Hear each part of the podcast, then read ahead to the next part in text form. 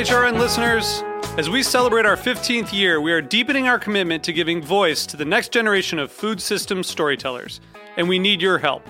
Our internship and fellowship programs help activate new possibilities for underrepresented and underestimated young people through experiential journalism, audio engineering, and production training. Through these unique programs, HRN helps food equity stewards build essential workforce readiness skills that expand their potential and foster economic mobility. Please consider supporting these critical programs. And with a minimum donation, you can be entered to win a dinner for two at an amazing restaurant in one of eight cities and tickets to a concert at a great venue in one of those cities. We have incredible partners across the country who have donated, as they also share our passion for helping to educate the next generation of food systems storytellers. Check out heritageradionetwork.org slash 15 to donate and enter to win today. That's heritageradionetwork.org slash 15 to donate and enter to win today. And make sure you donate before March 31st. Thank you. This episode is brought to you by Burlap and Barrel, a public benefit corporation working directly with smallholder spice farmers around the world to source unique, beautiful spices for professional chefs and home cooks. This week, on a special bonus episode of Meat and Three, we find out how Brexit could be changing the way that Brits eat. If you're not getting your food from the European Union, where Britain gets 30% directly, well, where are you going to get it from? As I put very succinctly, bye bye fresh peaches from Italy, hello tinned peaches from Florida. Bye bye fresh oranges, hello tinned oranges. Bye bye free range beef, hello hormone injected beef. Tune in to hear about the UK's struggle to stabilize its food system on Meat and Three, HRN's weekly food news roundup. Available wherever you listen to podcasts.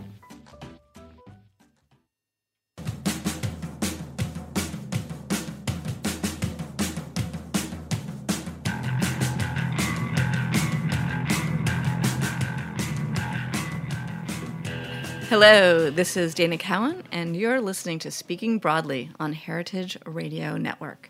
Each week, I interview a woman whose work inspires me at the intersection of food and culture. Today, we're going to take a look at food as fashion. To explore the topic, my guest today is Rhonda Garelick. Rhonda is the Dean of the School of Art and Design History and Theory at Parsons, the New School, which I said in one breath, that is such it's a long title. it really is. And she's also the professor of fashion studies. Ron is a Guggenheim Fellow and a Fellow of the New York Institute for the Humanities. The thing that I love the most, because I haven't taken classes with you, but I've read your incredible pieces on New York Magazine's The Cut, reading the signs. So, welcome to Speaking Broadly. Uh, I'm delighted to be here. Thanks for inviting me. Over the last 20 years, food has become incredibly fashionable. And that's had tremendous effect on the way that we live our lives, what we think about every day. When you think about the intersection of food and fashion, like what does that mean to you? You know, I've spent a lot of time going back and forth to New York City, which is my hometown, and I was raised here, but I have worked and lived in different states. And I've always yearned to come back to New York and spent long periods of every year when I wasn't living here visiting. And so I've seen that development, especially in New York's food scene, from a pleasure, a social thing, a biological necessity, into a fashion statement. And I think living outside of the city for as many years as I did, I experienced it as something somewhat separate from me in a way I wouldn't have if I'd lived here. And for a long time, I really yearned for that connection because, in addition to its sensory pleasures and the deliciousness of food and its sustenance, it became a kind of badge of identity. It became a quick way to identify oneself as in the know or not in the know. And as a somewhat exiled New Yorker, I was very mindful that I was losing my knowledge of the in food scene, the in restaurants, the cuisines, and not even just cuisine, but very specific things like is foam in or out, is air in or out, and what vegetable is the it vegetable of the day. So, when you were eating in Nebraska, which mm-hmm. is where you spent a lot of time, yes, I did. What were you eating? What were the signifiers of being in? I mean, we always said in this snotty New York world, like, oh, the middle of the country is three to five years behind. Well, if we're going to talk in terms of behind and ahead, I, I dare say it's more than that. But that's only in what how fast trends move and become enracinated at the same time, it's a completely different world. So they don't think of themselves in different parts of the country as behind. They think of themselves as having their own culture, which they do. But I can tell you that Nebraska, obviously, most Americans know it as the capital of steak. Right, but I, I have a tiny anecdote that you might appreciate involving steak in Nebraska. When I moved out there for work with my husband, we had jobs out there that were wonderful. My husband's from Argentina, and he is passionate and devoted to fine steak. So he figured outside of Argentina, this must be the capital of steak. And it is in a way, but the actual steak we were getting in restaurants and from stores did not seem elevated. And then we were we found ourselves in Spain on a research trip I was taking. And we were in this little medieval town where I was visiting a museum to interview the director and look at some artworks.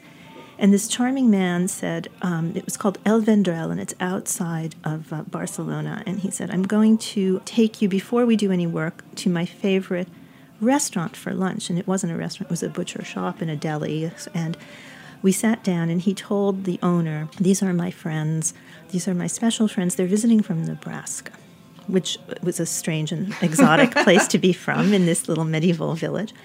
And the owner of this hole in the wall little shop went nuts, went racing back into the kitchen and came back out with lunch for us, which was the most luscious, mind blowing steak I have ever tasted. And he said to us, This is Nebraska beef, which I import specially. And every year I go to some international conference for fine purveyors of steak. And he buys the most exquisite like Wagyu quality.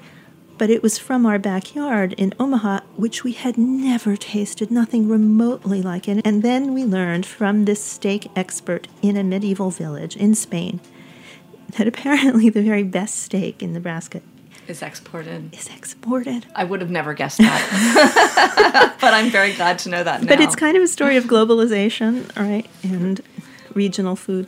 When I think of fashion and the changes in fashion, I think of the way that it's tied to food in the way that we constrict what we eat or mm. enjoy what we eat. Because, I mean, thinking about J Lo and her bodysuit, you actually don't want to eat a lot. Aren't we all thinking about that? I just had a whole seminar about that last night. Yes. What What was your conclusion on J Lo and her bodysuit? Well, honestly, I loved it. I loved J Lo. I loved Shakira. I loved what they were wearing. But when you think about food and you think about women in you know leather bodysuits in front of billions of people, of course we remember that you can't really have both. You can't be a great indulger of rich foods and have a normatively beautiful female body unless you're a genetic aberration or 20 years old maybe. And the connection between the fashions and the trends of food and the trends of clothing i think can't be discussed without discussing that food is for so many women unfortunately seen as the enemy or the obstacle to wearing couture or, or the latest fashions. Because for women they're still so body revealing right? And so do you take issue with the food side? Do you feel mm-hmm. like fashion should change so that we're not in skinny jeans and worried about our stomach? Well, some of my favorite fashion designers are actually designers who think about the physical pleasure of fashion for the woman herself as opposed to for those looking at her body. And uh, the most important person who comes to mind there is Rei Kawakubo from Comme des Garçons, who created a look long ago and still perpetuates a look that's about what the woman's body feels like underneath the garments and the haptic, as they call it, pleasure of fabric moving on the body, and how you can maybe even reform a body in silhouette by adding strange protuberances or strange new cuts and flow so that the body is an artwork, not just a silhouette that's kind of constricted in a very traditional way. And I love fashion like that. Um, Do you think that there's a relationship between that and her idea about sensual pleasure, right? So you have the sensuality of the fabric on the body, but equally you can eat as much as you want because you're not, you know, you're not worried that lunch is going to show um, in your dinner outfit. I agree that thinking about food is something that will soon be visible on your body. It's almost entirely a female anxiety. And I hate, I do hate that. Obviously, we're all in favor of health and fitness. That's different. But having your clothes police you and your gustatory pleasures is a peculiar thing. You know, Coco Chanel is famous for being one of the first designers to create clothes without corsets, and she wasn't the first, but she popularized it. Poiret was the Poiret is actually the first. designer who dispensed with corsets first. But in any case, Chanel made famous this loose, sort of slim, free floating silhouette without corsets beneath. But as many people have noticed, including myself, that is not a liberating thing for many women because what she was creating initially were jersey tube dresses, much like slinky dresses we have now, under which it was impossible to wear a corset because you would see all the flesh sort of billowing over the corset, under the corset. You needed to be just naturally slim. And what that's been called is internalizing the corset. So rather than a liberation, you should think about it as a new kind of constraint because women became very interested in exercise and creating a human corset of musculature that would hold the body together in a slim fit way that's closer to what used to be a male ideal. Now we think of that as normal. It wasn't always. Women were, as you know, far more voluminous and curvy and fleshy um, when fashions permitted, and it's a cycle. you you study luxury Yes. in fashion and there's so much luxury in the world of food and actually in the world of food luxury has transitioned from being about truffles foie gras things like that to the luxury being something that was farmed by people who are paid well mm-hmm. in ground that's taken care of and obviously grown with the season so when you think about luxury in fashion and luxury and food, where do those two things connect? That's an excellent question. What you're talking about is the transition, which is mostly something I think we can applaud between luxury as excess and exclusivity to luxury as awareness and sustainability and love of earth. I think there is a connection to be seen, although I still think there's an element of privilege and exclusivity because, of course, the most organic and sustainably grown and local food is often unavailable to people of more modest means. Not in every case, but but still, even knowing about these things, having the time to shop and source the particular ingredients whose provenance you approve of is itself a luxury because time is a luxury and time to inform oneself and worry about the origin of your dinner is a luxury and the vast majority of the world's people are just happy they can put something on the table after an exhausting day of work. And so, while I, I hope that this kind of thinking about food becomes absolutely universal, I recognize that it's a kind of privilege in the same way that knowing your fashion's background and sustainable fashion is, is crucial. Not everybody knows that the fashion industry is the single most polluting industry on the globe, even ahead of the fossil fuel industry the quantity of waste, destruction, and toxic output of the fashion industry surpasses everything. And it's like a terrible truth behind the beautiful images. At the same time, cheap fashion, fast fashion, the fashion that looks like the expensive luxury fashion, is very desirable. What the French call tape à l'œil, it hits your eye, and people want it because they want to be part of the big conversation. Like I longed to be part of the restaurant scene when I was living away from it. And knowing about it, taking time, being willing or having the means to spend more for fashion that is more sustainably produced also is a luxury. So, what we call luxury sometimes has more to do with the leisure of the people obtaining it than it does the lavishness of the object or the product, whether it's truffles versus a kale smoothie or a couture piece that costs $50,000 or the Zara knockoff that costs 10 but actually has a very disturbing history behind it that we, we need to avoid. The world is so divided that I feel like I study luxury and I personally, you know, I'm enticed by it like everybody else, but I, I try not to judge those who can't critique and constrain themselves from cheap luxuries because they're a pleasure that's available when many other pleasures are not. So, what would be a, a cheap luxury that's sort of non destructive? Farmers market cheeses, hand woven things from your neighborhood craft store. I think the more local, the better. The book that you're working on, Pink Politics, is about the elements of women's everyday lives. And food is such a big part of that. Tell me about what's come up in your research in terms of food and pink politics and women's everyday lives. Pink Politics is about what I consider the sort of natural critical genius of women's daily lives that is developed through the curation of the domestic and the bodily that women are just tasked with globally, constantly, in addition to everything else they do.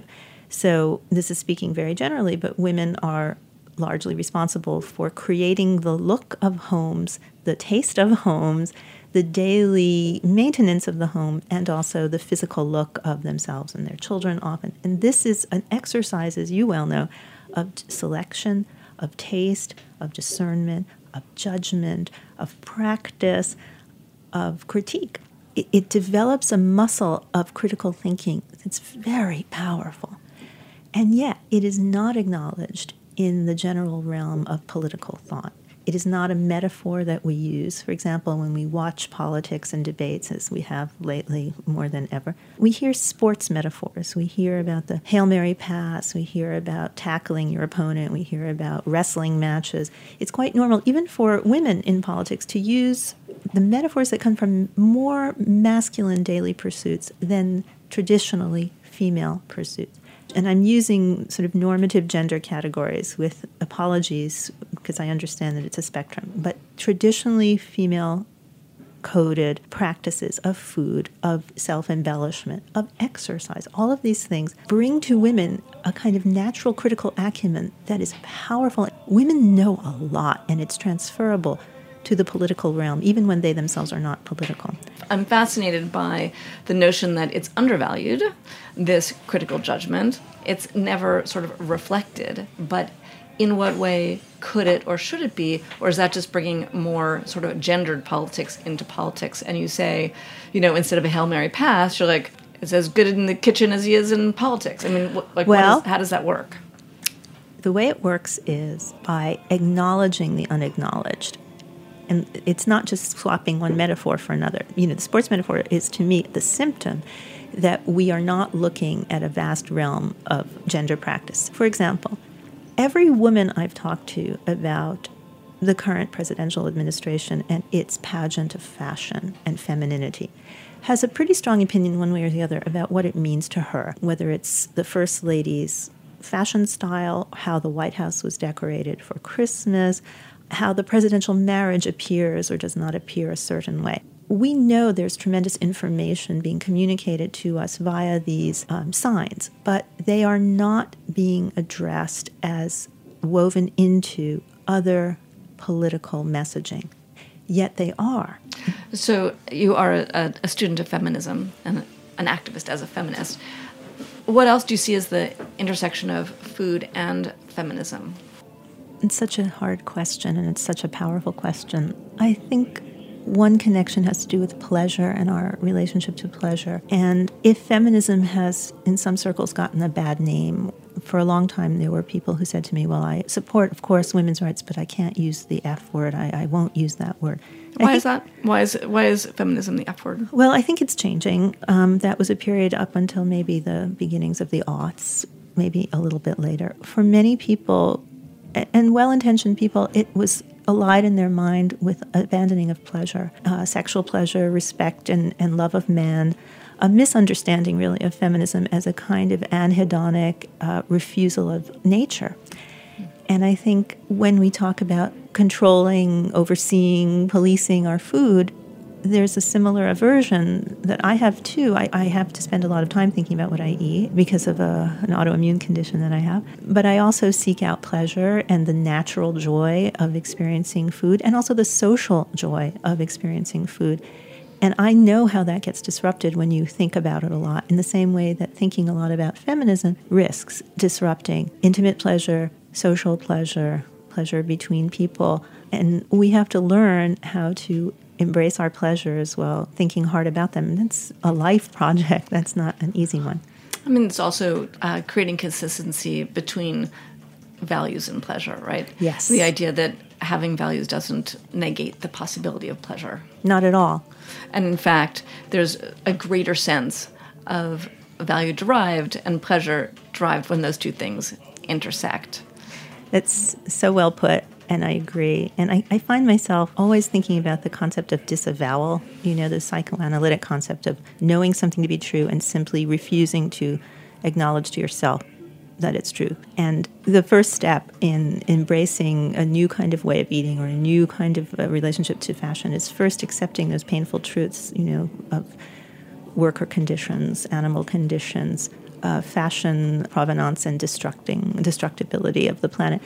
If you can move past that and sort of open your eyes to it, and then find new pleasures, then I think that's an enlightened state indeed. I'm I'm working towards it anyway. I think actually we're, it sounds like we're investigating the religious aspect of food and fashion. Right. Uh, because indeed, right. like this idea of the value system and deeper meanings and truths. Part of the evolution of food over the last decade has been the photography of food and the politics of the photographs around food. Mm. And I'm wondering where that fits in the Mm. feminist political consciousness food on a plate, food that's been fetishized. well, there is a term food porn, right? Certainly is. And very often I've had the thought, listening to people talk about their latest mind blowing meal at some fabulous international restaurant, that I wasn't really sure what we were talking about. and, and there is a kind of it's not envy it's actually it's a, a kind of vicarious joy and a vicarious pleasure that said there is, I think, a deflection often in the way, especially middle aged people indulge in talk and image making and image consuming of food that, frankly, I think is at least half about things that they're less comfortable talking about um, taking pleasure in, which is, is sexuality. It's just another outlet for the sensory pleasures of life. And it allows them not to talk about sex. Yeah, it's far more far more acceptable socially to go into the depths of the deliciousness of your dessert somewhere. With that, we're going to take a quick break, and when we come back, we're going to talk more to my incredible guest, Rhonda Garelick.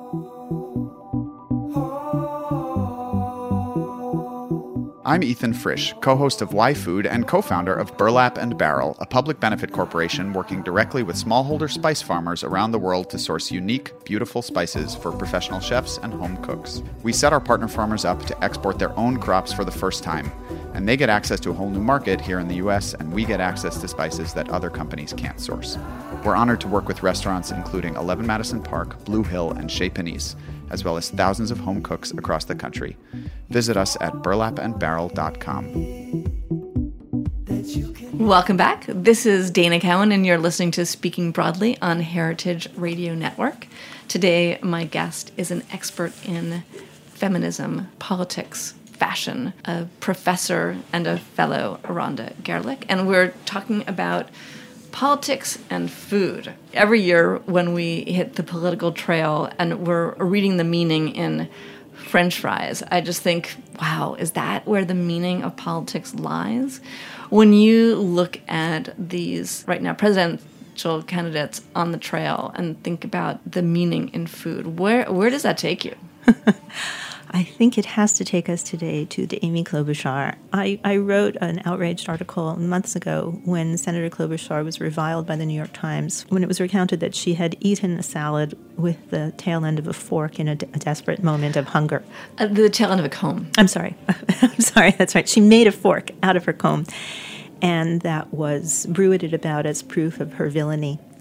This was one of my favorite pieces you've ever written. Perhaps Oh, it's because it's the thanks, Dana. intersection of salad Salad, yes. and grooming uh, because of the, the fork. But for people who don't know that story, when you say brewed it about, first of all, it was, I believe, 11 years ago. I mean, it was a, Yep. a long time ago. So memorable that it became part of the presidential conversation.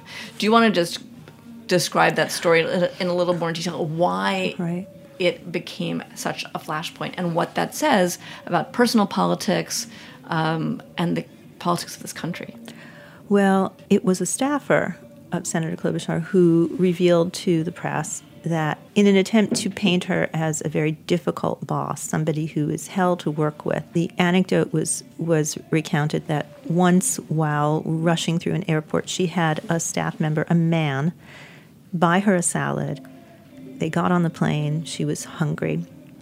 The staffer forgot or lost the fork that accompanied the salad, and she was angry about that and still hungry, kind of MacGyvered an implement out of a comb she had in her purse with a, a rat tail comb, as we used to call it, which has a long pointed end, And she simply speared her salad greens with that comb and got the sustenance she needed. And then the, the little fillip to it was that she apparently asked that staff member to rinse her comb for her presumably because she was busy with briefing books and preparing important senatorial documents. But that was not in the story. And the New York Times had a huge article about it, which absolutely incensed me. Whatever part of that story is true, embellished, not true, was not the point to me. The point was that it was used to prove something about her, which women are always on the razor's edge of falling into, which is that they're bitches, that they are un- unreasonable. And the most talked about part was this comb fork, which, as you say, combines grooming, food, and there was a strong element of disgust conveyed. And to my mind, it was about reminding the world that women are creatures of the body in a way men are not. Men have combs, and if a man had done it, I think we can all agree the article might have written. And brilliantly, he repurposed his comb in a fit of hunger because the man's got to eat. You know, it, it was a way of stripping Senator Klobuchar and reminding us of how she has to arrange her hair, and there's a purse involved, which is a very feminine Freudian uh, symbol. And um, she's spearing these lettuce leaves in a kind of inappropriately phallic way, we presume, with said fork. And not least, she had a man get her food, which is a gender disruption. And then the man is asked to wash dishes, essentially. Again, gender disruption. So it was all about an aberrant woman and it was all focused on this small moment, which I think we can all agree is a completely minor story. But food, washing dishes, power dynamics, and disgust over feminine bodily implements. It was unbelievable how all this coalesced. Astonishing, really. We're talking there about consumption, and something mm. you've written a lot about is women as consumable yes. pleasure. When you've talked about the Jeffrey Epstein case, mm. and I'm curious about food as consumable mm-hmm. pleasure and where that intersects with men and consumable pleasure. Yeah, absolutely. And I can't help thinking about the ongoing Harvey Weinstein trial as well. Women are always compared to food right? There are infinite nicknames for women cupcake, cream pie. Um, women are very close in the public imagination to delectables and sometimes even feminine clothes look like we're dressed as cakes or candies. And the idea that you unwrap us and consume us is deep, very deep in a way that just doesn't exist for men. And because of that, what does that do with men's relationship to women and to food? Well, I think it's still true to a, a, large, lamentable extent that women are considered attributes and prized possessions or fashionable collectibles to many men. And then the women provide the food consumables traditionally within that sphere.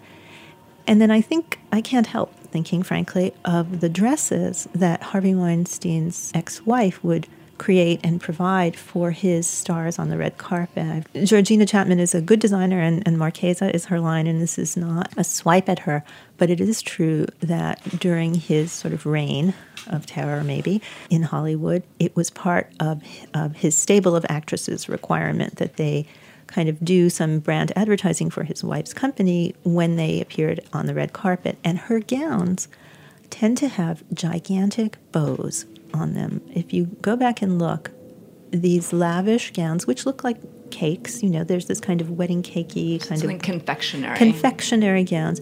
Many of Chapman's gowns come with enormous satin bows that are tied around bosom or back. And the implication always to me when I see that is unwrap me. I'm a delicious morsel, I'm a delectable parcel.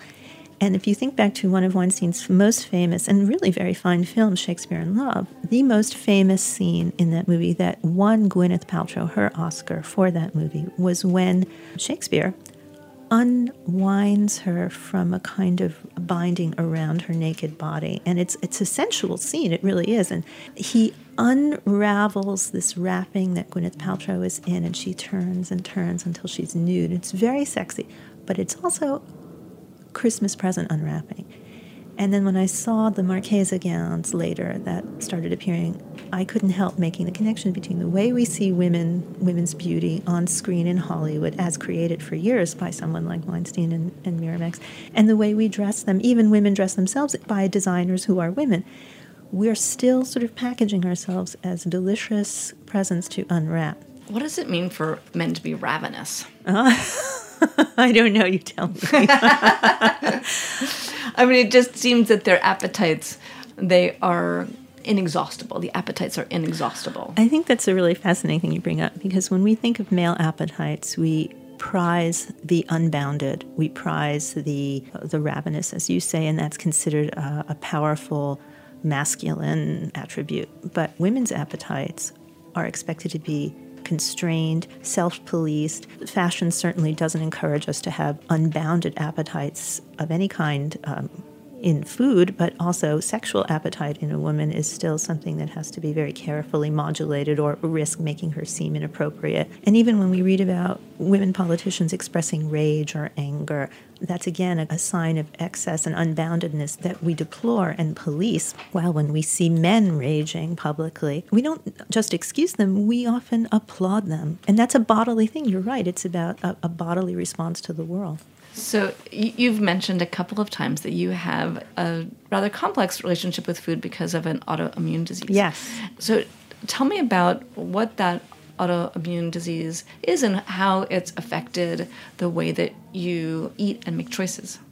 Yeah, so I have celiac disease, which is not uncommon. About 3% of the European descended population has celiac disease, often undiagnosed. So I like doing a little bit of PR for it because a lot of people suffer without knowing.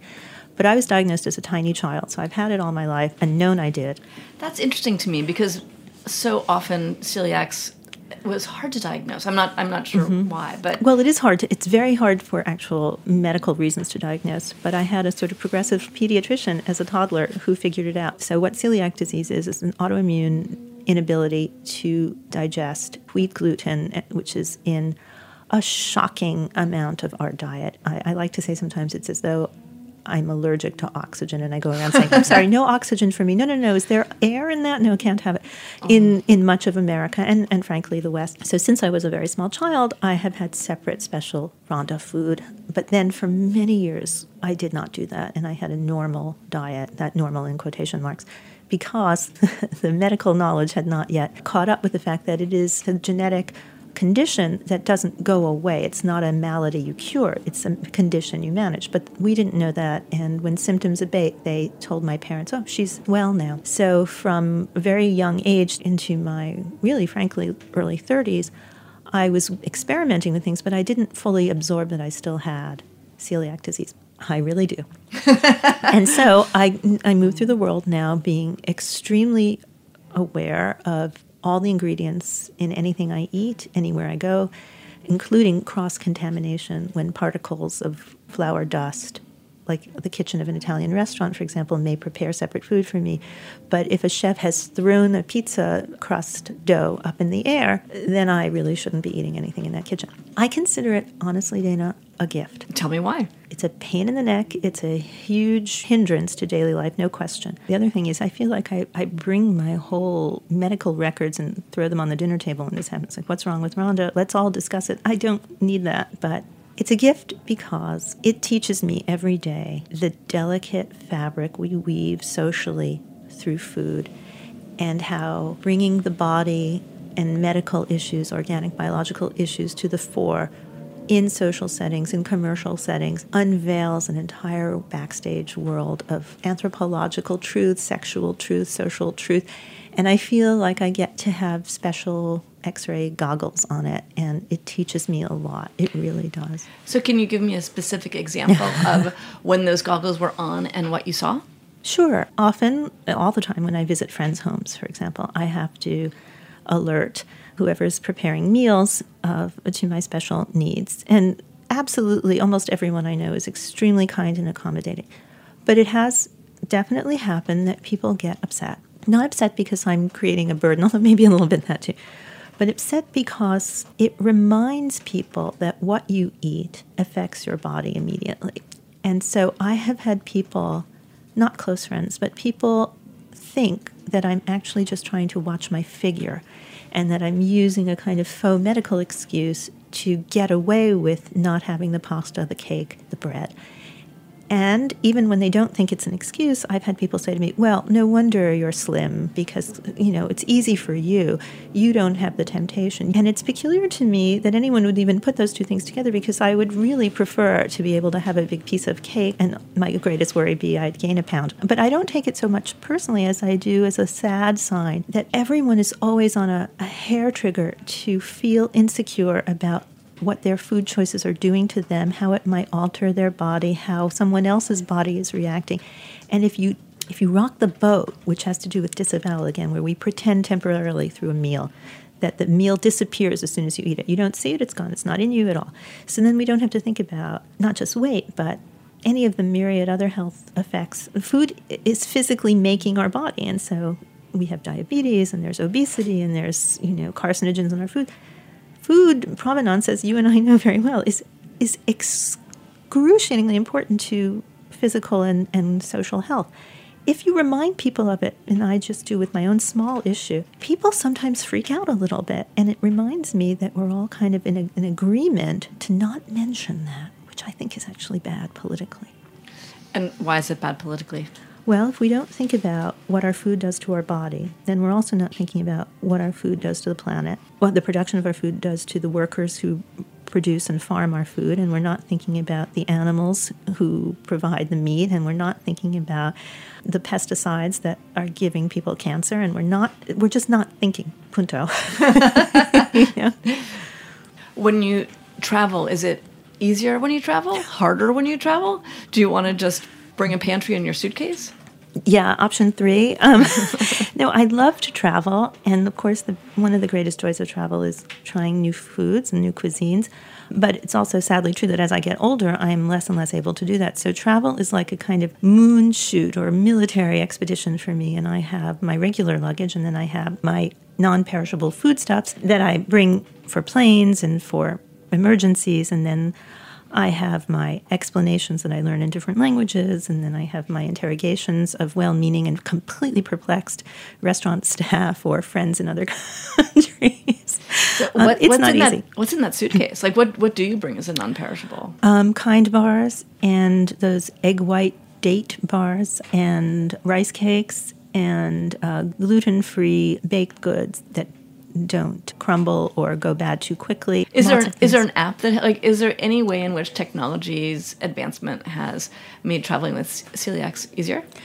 infinitely and it's getting better all the time. My personal favorite app, which is Find Me Gluten Free, which is always on my phone and on any device I use. And it works in many countries, not all, but it works in, in a good number of countries. And it uses your GPS function to let you know where there are at least a certain number of self declared gluten free providing markets and restaurants. Um, and there is a gluten sensor that I'm still on the fence about buying, and it's called the NIMA, N I M A. And it's like a little chemistry lab. It's tiny, tiny device, but it's pretty advanced science, and you bring it with you anywhere you eat, and you can put morsels of food in it, and apparently after several minutes, it will beep and tell you with a color whether gluten is in it or not. And what I'm learning from people in the gluten free community is that the NIMA unfortunately gives the lie to a lot of self professed gluten free places and options by revealing the hidden gluten in food that you think is safe, which of course would explain so often why I get sick not realizing it when I've been as careful as possible. What's the emotion associated with this? Like, you have to think so hard. Like, what does that make you feel? I can't deny it's stressful. At the same time, no one is more excited and happy than I am over a safe meal that's also a fine, really high quality meal. You can ask my husband. I will do an actual jig. I get so joyful. There are a number of restaurants, for example, here in New York, but there's one that has recently opened, and I do not mind giving them a shout out. They're all gluten free, but that is not foregrounded because the cuisine is excellent. And, and what is that? Okay, it's called Santina and it's near the Whitney downtown in the meatpacking district. Fascinating that that's a clean kitchen. Yes. It's a really fun space, actually. Is there anything to fear for someone from the celiac point of view in liquids? Like, mm-hmm. are cocktails a danger zone yes. for you? Yes. Anything. Distilled spirits, almost all distilled spirits contain gluten because they're grain distilled. And there is some debate in the expert community about this, but I don't touch cocktails that are made with anything but potato, vodka, or uh, there's a, a, small number of distilled spirits that are safe. And then I learned, to my dismay, Dana, that uh, some wine manufacturers. Wine is, of course, gluten free, but wine barrels can apparently be sealed with a paste made with flour, which, of course, sends all the flour down into the wine. Uh, I don't know how to determine which do this. Yeah, I can't deny this causes me some concern. Very often I don't know what's happened to me, and I think I've eaten perfectly, I've had a perfect meal, and maybe there's some hidden issue. At the end of each show, I ask my guest to talk about something that is better than the hype. And for you, I imagine that has something to do with gluten free. What would you recommend to listeners that's better than the hype?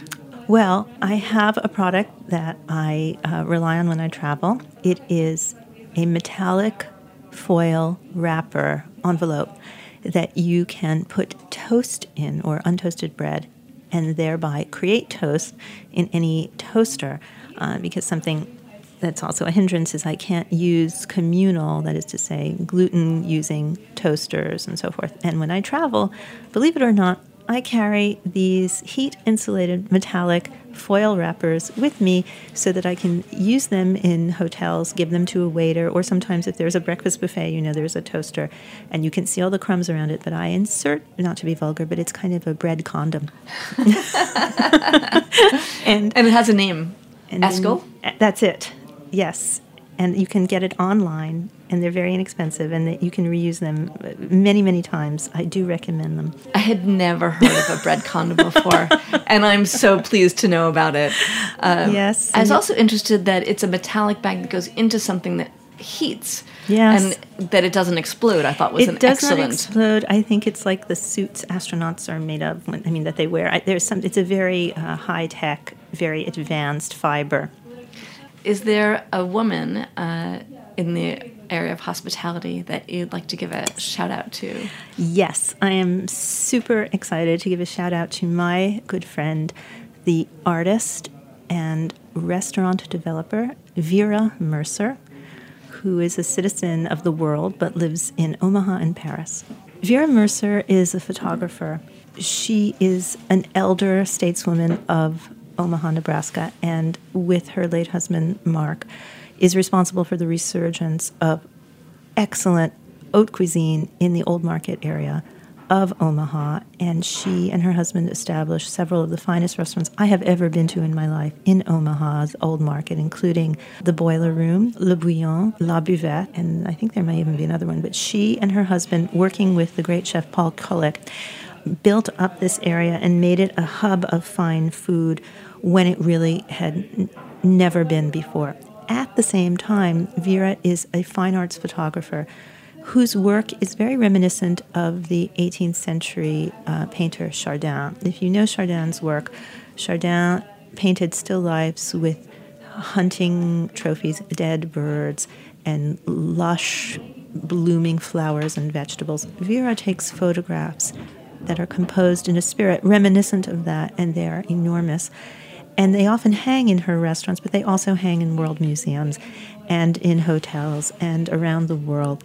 Before she went into this line of photography, she was a famous portrait artist who worked with some of the greatest modernist artists. She took arresting, heart-stopping portraits of Samuel Beckett, of of Li, of uh, dancers and artists. Um, she's a kind of zealot of modernist art. You can find her all over the world, and her her artwork is about the aesthetics of not just food, but the stuff that makes food and the sort of the beautiful commingling of, frankly, death and consumption and luxury and art and the history of art. Thank you so much for joining me on the show today, Rhonda. I love having you and talking about your worlds and the way that they intersect with food.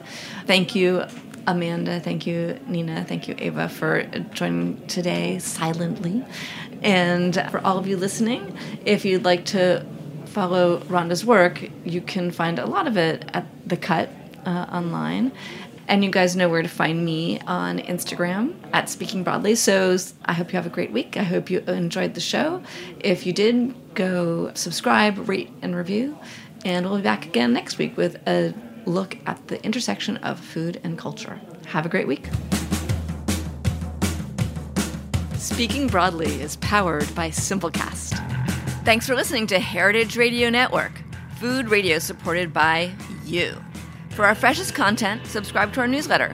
Enter your email at the bottom of our website, heritageradionetwork.org. Connect with us on Instagram and Twitter at heritage underscore radio. You can also find us at facebook.com slash heritage radio network. Heritage Radio Network is a nonprofit organization driving conversations to make the world a better, fairer, more delicious place. And we couldn't do it without the support from listeners like you. Want to be part of the food world's most innovative community? Subscribe to the shows you like, tell your friends, and please join the HRN family by becoming a member. Just click on the beating heart at the top right of our homepage. Thanks for listening.